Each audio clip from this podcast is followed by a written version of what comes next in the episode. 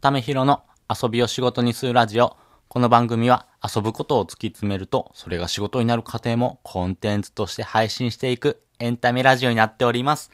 皆様いかがお過ごしでしょうか？ためひろです。えー、今日はですね、えっ、と、まったり午後の配信もですね、続けていこうかなと思っております。まあ、1日2本ペースでですね、上げておりますけどもね、あの、たまにもう1本上げようかなと思ってですね、3本になる場合もあると思いますんでね、えーよかったらチェックしてみてください。で、今日のですね、お話はですね、明るさを試着するコツというのをですね、お話していこうかなと思います。現代におきましては、明るさっていうのはですね、必須アイテムアイテムなのかな？まあ一番重要なですね、ポイントになってると思います。あの、単純にですね、あの、目の前にいる人がですね、ちょっと暗い人、まああの、目の前にいてちょっと話しかけづらいなっていう人とですね、ニコニコして明るいような陽気の人、どっちの人にですね、声をかけますか？まあもう100%その明るい人だと思うんですね。あのまあ、同じようなですね、能力を持っているっていう風なところであればですね、もう100%明るい人に声をかけると思います。お願いした時にもですね、いいですよ、やりますよって言ってくださるような雰囲気がありますよね。まあそうじゃない方はですね、うーん、今ちょっと忙しいんでまた後でもいいですか？とか、そんな風に言われそうだなぁとも思ったりしませんか？そういうのがですね、えー自分自身にも当てはまるかなと思ってます。これはどういうことかと言いますと、明るさっていうのはですね、もう本当に生まれ持った性格で、それを変えることはできないっていうふうに思いがちなんですけども、そうではないんですね。明るさっていうところはですね、えっ、と、服を試着するように、あのー本当に、えーこれ、ちょっと着てみようかなと思って、えロングのトレンチコートを着てみて、あ、これちょっと自分に合わないな、ちょっと丈がちょっと長いかなとか、あ、ちょっと裾が短いよなとか、やっぱそんな感じでですね、じ自分でですね、試着してみると、あの、感じることってあるじゃないですか。ここのデザインがなとか、あ、この色合いちょっと合わないなとかっていうのもあると思いますよね。まあそんな風にですね、あの、性格も、あの、まあその場に応じて、えー変えていけるっていうのが、あの、特性かなと思ってます。そんなこと無理だよって思われてる方、どうですかね？例えば、家庭の自分と仕事場の自分って同じでしょうか？また、あ趣味の自分、趣味で楽しんでる時の自分と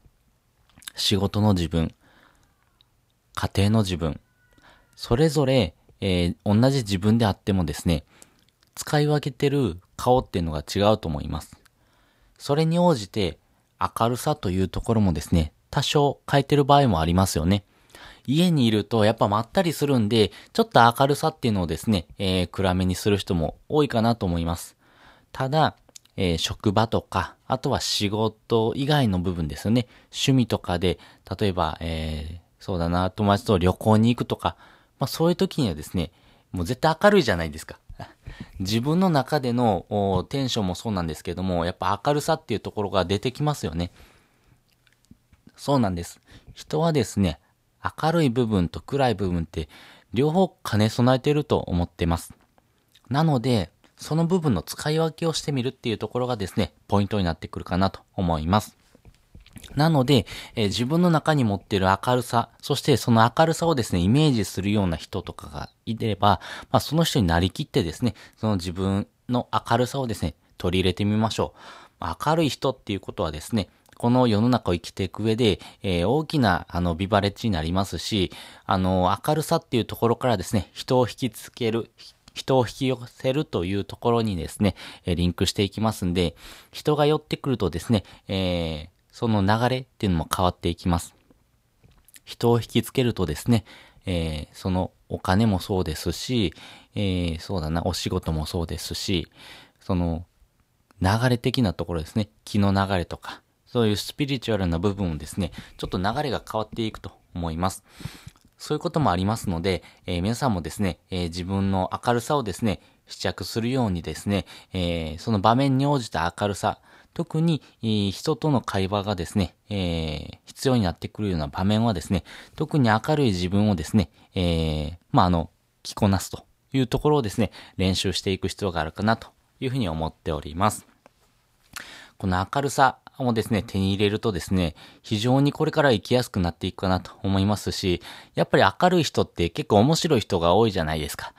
で、まあそういう人になれればですね、えー、よりあなたの希少性、あなたらしさっていうところもですね、合わせて寄り添って、えー、プラスアルファであなたの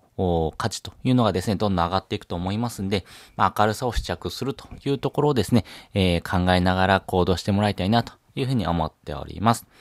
えー、本日もお聴きいただきましてありがとうございました。またですね、えー、明日も聞いてみてください。それじゃあ、またね。